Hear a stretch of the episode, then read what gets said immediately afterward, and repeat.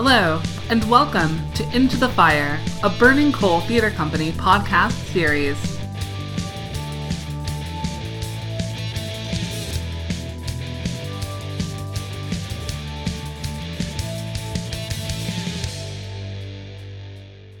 Hi, this is Jerome Davis. I'm the Artistic Director of Burning Coal Theatre Company, and I'd like to welcome everyone to Into the Fire, the Burning Coal Theatre Company podcast series on all things theatrical. We have a very special guest today, the playwright Taddy Hennessy, who is known to us and in many other places as well as the author of our first play in the upcoming slightly abridged season, A Hundred Words for Snow. Taddy, welcome, and thank you for joining us.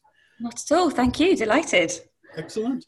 And you just told me before we started the podcast that you were in Somerset. Is that what you said? Yeah, that's right. I've spent a lot of lockdown here. My parents are here. So I feel very lucky that I've been able to get out of London over the last few months. Where is Somerset? Is that western part of the... Yeah, southwest. Sort of just before you get, if you hit Cornwall, you've gone too far. Very good.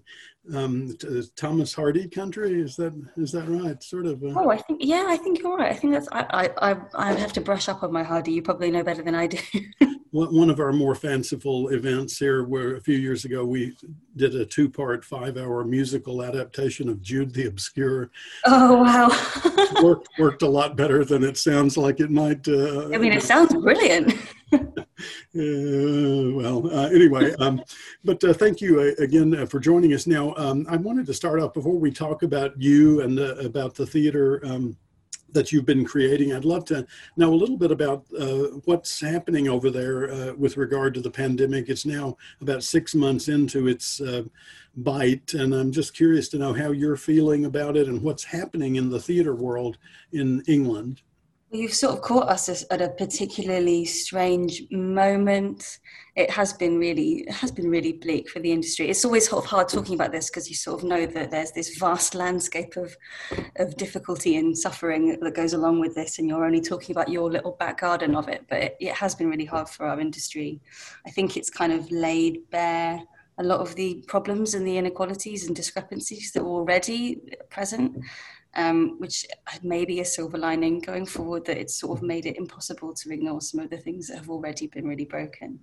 It's looking like our culture secretary has broken long months of silence and is talking about potentially theatres being open again for Christmas, but we're not really sure what that means, and our cases are rising again. So I take everything that our current government say with an enormous pinch of salt. Yeah. And we'll see what happens. The response from our government has not been glorious, shall I put it that way?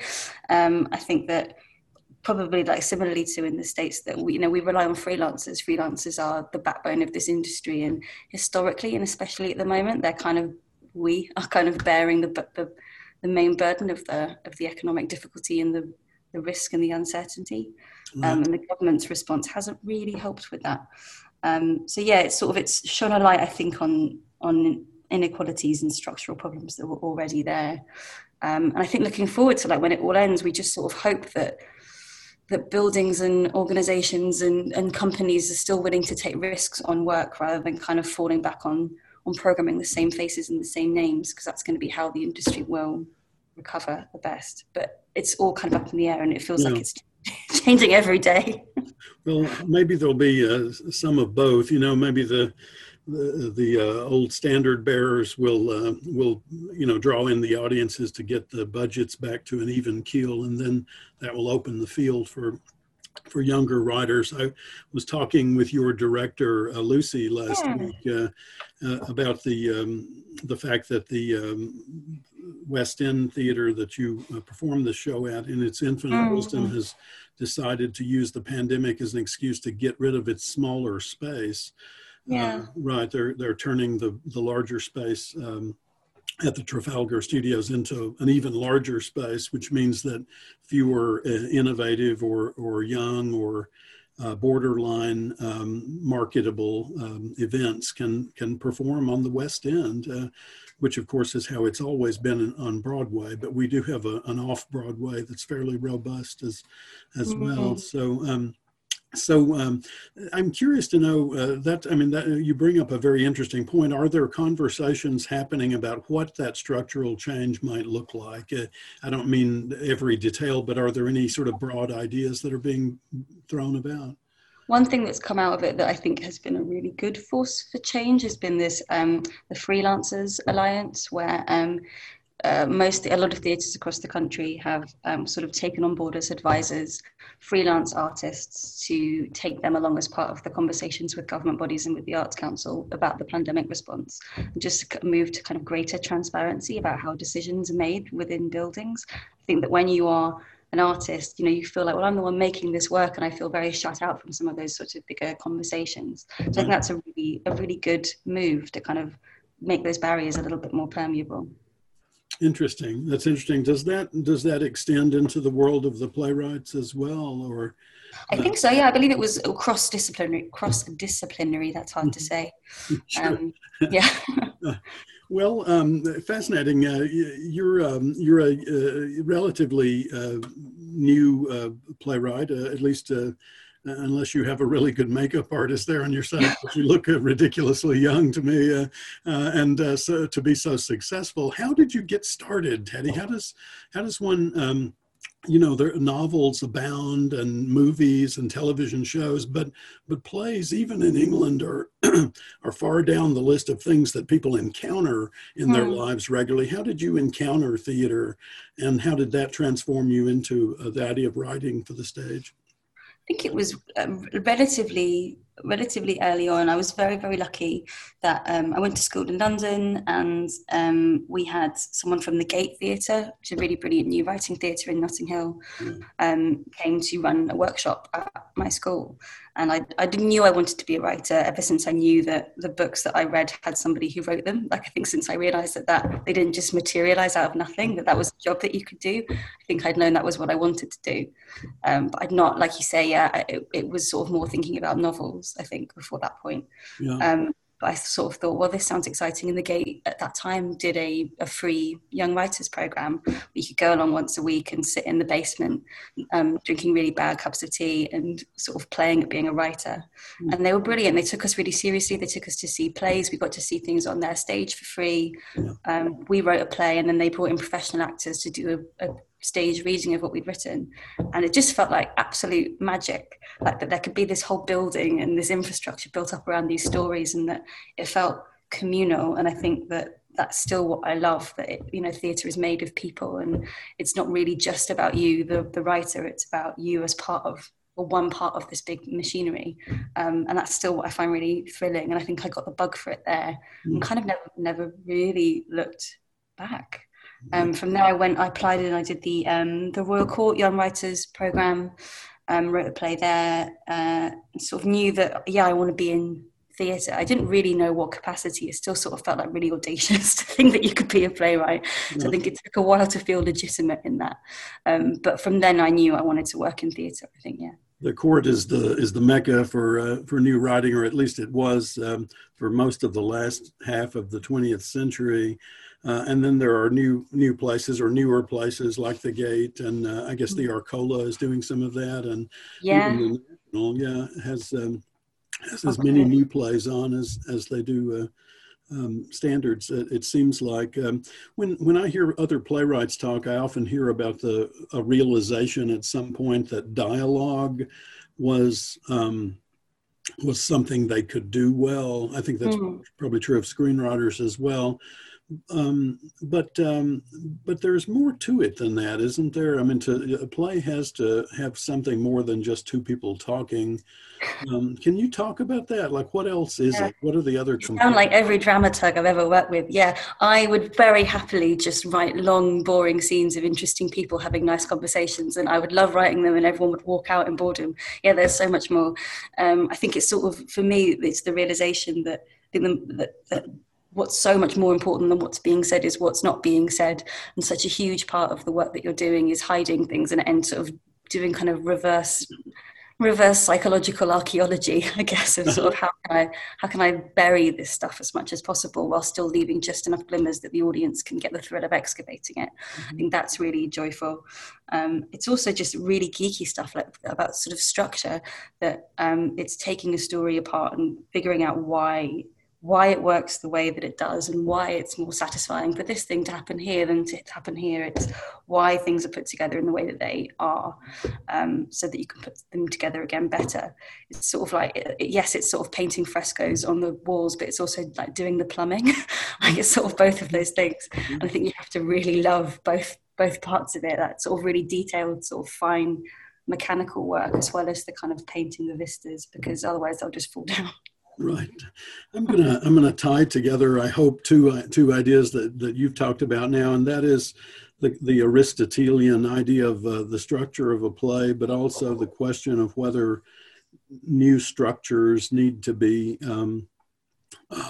allowed or encouraged. And I've heard that said, you know, in the last year or so, that there's generally a thought that we think there's one way of writing a play, the Aristotelian model, because that's the only way we've ever written plays, and because of the people who have been the ones who largely wrote plays. Do you buy into that, or do you think that structure holds exclusively and regardless of who's writing the play? That's a really good question. I think that clearly that structure kind of lasts because it works, and because it says something to us about what our brains like and what we find satisfying. But I don't think necessarily that something needs to be satisfying for it to be successful or artistically interesting. I also think that, my question always is sort of, well, why not? But if you can sort of play with form and experiment, and you feel like you can justify it in relation to the story that you're telling, I think that those kind of experiments, even if they're failures, can be exciting and can tell us more about what's possible to achieve on stage. I think that you kind of have to know what you're doing. I think that it's easy to kind of look at something really formally experimental and to think, oh, well, it's improvisation. But I think it's like that old cliche that to be really great at playing an improvised jazz, you need to be really, really good on your scales. You need to know how to play your instrument. I think that there's just as much technical rigor and skill in those free form experiments with form as there is in the Aristotelian structure, like as you say.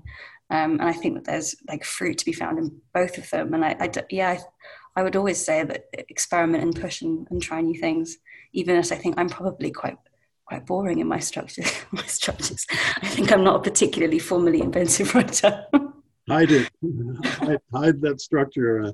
My wife, who's a painter, says that, you know, Jackson Pollock had to learn to paint an apple before he could do what he did. And or if you look at the museum in Amsterdam that has all of Van Gogh's paintings, that they sort of go, it's really beautiful, it's all arranged chronologically, and the first few paintings, just, you know, they're very kind of pragmatist realist paintings, and you sort of see how the seeds of his later experimental work is in those more sort of conventional, for want of a better word, styles. He became a craftsman first, and then he became an artist. Yeah, I think so. And I think as well, like having an understanding, I would say this is something that I needed to hear probably earlier as a writer and have sort of come to quite late, that having a real rigorous understanding of structure isn't going to stop you being a genius. Like, you can still do all that playfulness. A really good point, yeah. Yeah, I've not heard that point made quite so clearly. That's a really good point. Taddy, are you able to work during the pandemic? Is it creating a mindset that's hard to achieve the things you want to achieve, or is it better now? Yeah, I think for a long time it was. I think at the start that you need, that writing and creating is an act of faith in the future, even at the best of times. Like, it's sitting by yourself at a kitchen table, hoping that someday, one day, somebody else will care about the things that you care about. It's always an act of faith, and it always involves kind of a prognosis of a future that you can understand. And I think that particularly at the beginning, it just didn't feel like we had access to that concept of a future, and that was really difficult. I was really, really lucky that I had the opportunity to teach over the beginning of the pandemic. I was teaching playwriting courses at a drama school, and I think that was financially, I felt very fortunate to have that lifeline. But artistically as well, I think it it kept me engaged in a different way with my craft, and to sort of look at it with fresh eyes and through the eyes of young acting students who maybe hadn't thought of themselves as writers before, to sort of understand what does it mean to tell a story and where do we begin from, and kind of to be going back to the beginning with them, myself, in that time felt really, really vital. And then I'm very fortunate as well to be working on a commission at the moment, and nothing makes you more able to work than an approaching deadline. Sure, I think sure. So that's been really helpful. Speaking of sculpture, David Edgar, who's a friend of ours here at Burning Coal, has taught significantly too, playwriting classes at the University of Birmingham, and he says much the same thing, that going through that and being challenged by the students. Absolutely, yeah. I think Sarah Kane famously was one of his students there for a while, and oh wow. I suspect she would have challenged whomever was in that position. Anyway. No, that's what you'd want, isn't it? That's what you'd want to hear about Sarah Kane as a student. You'd want her to be a bit challenging and difficult. Yeah. A bit, from what I hear. But anyway, so then, you know, we're talking about structure, we're talking about dialogue, and then you have this terrific one-person show that that emerges. Where did Snow come from? Did you know this person at some point in your life? Was it you? Did you just imagine it? How did that happen? It's a work of pure imagination. Yeah, I think it's interesting. People would assume with single-person drama that there's sort of an autobiographical grain in it somewhere. But no, I wanted to write. I've been wanting for a long time to write something about climate change, but it felt like it sort of felt like it's just such a huge subject. You kind of can't get purchase on it. It sort of seems to engulf you. And at the same time, I wanted and had a sort of a big part of my... drive to place female stories on stage that we haven't seen before, and particularly teenage female stories, and put a teenage female coming of age story that takes her just as seriously as the sort of conventional male Bildungs roman does. And I sort of had those sort of separately in my head, and kind of hadn't sort of pinned down either one of them. And then I read an article about how climate change scientists have been going through grief counselling because of just the sense of loss of what we're losing in the environment. And I just couldn't get that article out of my head. And there was something in that chiming of adolescence and grief and of climate change and environmental loss, that those things all seemed to chime really well in my head. There's something about the landscape of the Arctic, that it's so sort of desolate and frozen, but also with these pockets of life that seem to, sit with the landscape of adolescence and also of grief. And with those things sort of swirling, I kind of focused on the lightning rod of Rory to be kind of our eyes through the story. And from there, I just did a lot of very geeky reading about Arctic exploration and about climate change, and yeah, I just spent a year kind of immersing myself in those narratives, and then wrote the play quite quickly after that. Yeah. And what's the journey then that the play takes once you've typed the end, or whatever one types nowadays? What do you do with it then? Do you have an agent that you contact? Do you put it? Yeah, I do have an agent. I think I actually sent it to Lucy first. Lucy was at the same drama school as me. She was. She did the same course as me a year later, and we'd had a few pints and put the world to rights and talked about the sort of work we wanted to make, and got on very well. And I was sort of thinking, I want to send her a play. I remember sending it to Lucy going, well, I've written this thing, I don't know whether it's any good, what do you think about it? And she wrote back very quickly saying that she loved it, that it made her cry, which is nice. Me too, by the way. Oh, thank you. That's just I'm a writer because I just want to make people miserable. That's why I'm a writer. And yeah, I sent it to my agent, who's brilliant, and we did a reading of it at a brilliant new writing theatre, the Old Red Lion in Islington, and we did a reading of it there. I think it was about 3 hours long. So I went away and cut it loads. It won a competition. So it was performed at the Arcola, actually, as part of that competition, but with a different production team. And then there's a really brilliant festival in London called the Vault Festival, which is kind of like a mini Edinburgh. It takes place in the tunnels, the disused tunnels underneath Waterloo. And it's just like 8 weeks of new writing, magic and cabaret and comedy and theatre, and it's just a really exciting place to get your work seen. It's relatively like economically low risk for artists.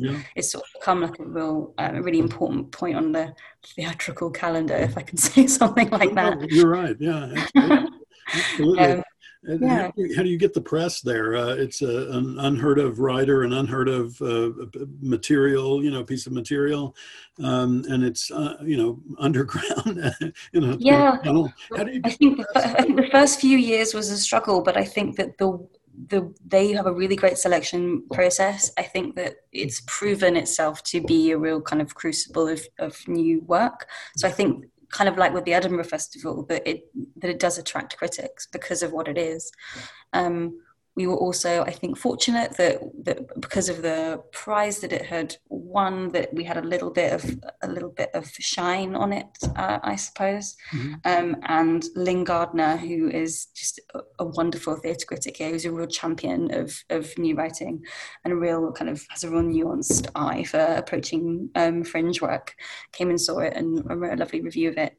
And I think also we were just lucky that, it's just speaking really practically, like regardless of its merits, it's a one woman show about some timely things. So I think that's quite attractive to theatres because it's cheap, and I think that is helpful. It is about climate change, but that doesn't seem overbearing in the story at all to me. Yeah. I mean, it really is submerged in this larger kind of almost Jack London, or Robert Louis Stevenson or something like that, this kind of swashbuckling, off we go, to have great adventures. And was that intentional on your part? Did you set up to, Yeah, absolutely. I think I wanted it to be fun. I think partly just as a kind of hack thing that you can't make someone cry unless you've made them laugh. So I knew it needed to be funny, and I think no one is funnier than teenage girls. I will fight anyone who says otherwise.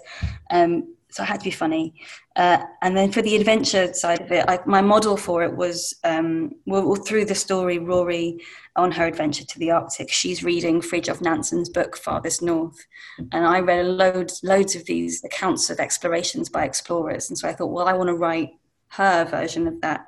So that's sort of part of the reason for it being first person as well. I wanted it to be a riff on those explorers' narratives of their own adventures, for it to be like Robert Peary or Cherry Garrett's account of Scott's expedition. That I wanted to sort of sit alongside those sort of boys' own adventure type stories, but with a really different hero at the centre of them. I find that to be fascinating. Do you think when you think about a one person, was this the first one person show you had written, or had you? Yes, I think it was. Yeah. I know that one of my favorite writers, Connor McPherson, started off doing nothing but that, and people started asking at some point, "Can you do anything else?" And he's such a master at monologue, though. He's so brilliant. Yeah, he is. But the question always looms when you're producing or directing a one person show. And since I have you here, I'll ask you. Does the question of who the person's talking to enter your mind at any point? And is that in any way relevant to the staging or the producing of the piece as far as you're concerned? Absolutely, yeah. I think it's one of the pitfalls of writing monologues. It's really easy to fall into, is that, like we were talking about subtext earlier, that I think because you have this like really lovely access to a character's mind, I think that the temptation can be just to give us unfettered access to a character's mind, and you lose that subtext, you lose that intention. So yes, I draw a little stick figure as part of my planning, and I give the stick figure a name. And I think it's sort of less about who is that person in reality, and it's more who does the character think that person is. And it doesn't necessarily have to be somebody specific. I don't think for this it was just, okay, well, she thinks that we're slightly older than she is. She thinks that we look down on her a little bit. We think that she's very young. She wants to impress us. She wants us to think that she's older than she is and that she's tough. She doesn't want us to think that she's hurt by her grief. She wants to put up this front. And the moment that you know who she's talking to, it's a lot easier to write what she's saying, because you know, okay, she's not going to be really open with us from the beginning about her grief. She's going to want to hide it from us. And that's so much more interesting as an audience member and as a writer, I think, because it means that you can go on a journey with that character, and then really to think of it like just a very one-sided duologue when you're writing it, so that you still can do all the usual work that you would do as a writer of, well, what's the intention and what do they want from me and what tactics are they using to get that from me. Mm-hmm. So I think that's what differentiates a monologue from a story, from a piece of prose. Yeah. It's not prose; it's still dialogue. Yeah, that's interesting. Very interesting. So once the play becomes successful, things change a bit, I guess. You start getting more offers, or you got at least one commission that you mentioned before. What do you want to do, Taddy? What do you want to do as a writer? Some writers that we think of in the canon, a David Mamet or a Tom Stoppard or somebody like that, they have this, seems like a clear path, right? Mm-hmm. They're going to do this thing. And then there are other writers. I'm thinking maybe of somebody like Simon Stevens, speaking of the Royal Court, who seem to do wildly different things, and go down different paths. Do you have a thought on what you want to do, not just stylistically, but in terms of your impact in the world? I mean, sort of everything. I think I'm a bit of a glutton. I sort of want to do it all. I want to write a musical. I want to do more one-person shows. I want to do big cast things. I think it's sort of more about just wanting to work collaboratively as much as possible. I think that's really a big part of the way that I like to write. The last sort of big play that I wrote was with the National Youth Theatre, that we wrote through workshop with young people.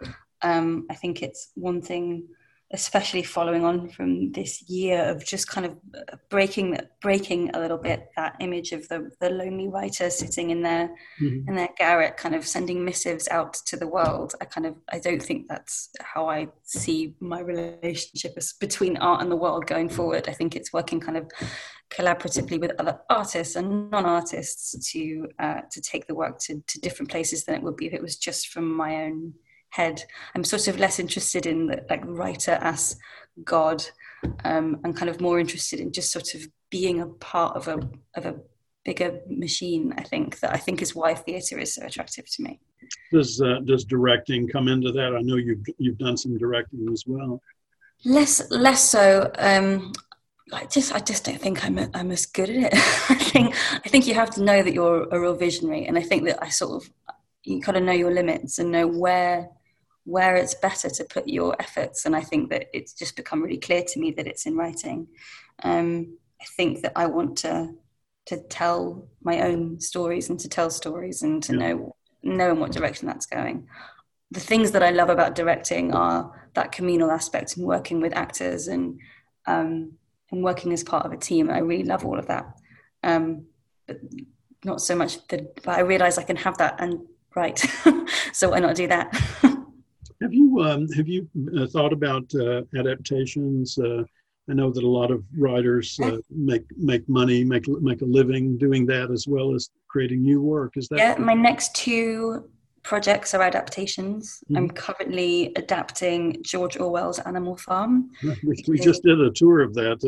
Fantastic. Yeah, the rights have just become, so I think we'll see a few productions of that. And also it just feels, couldn't feel more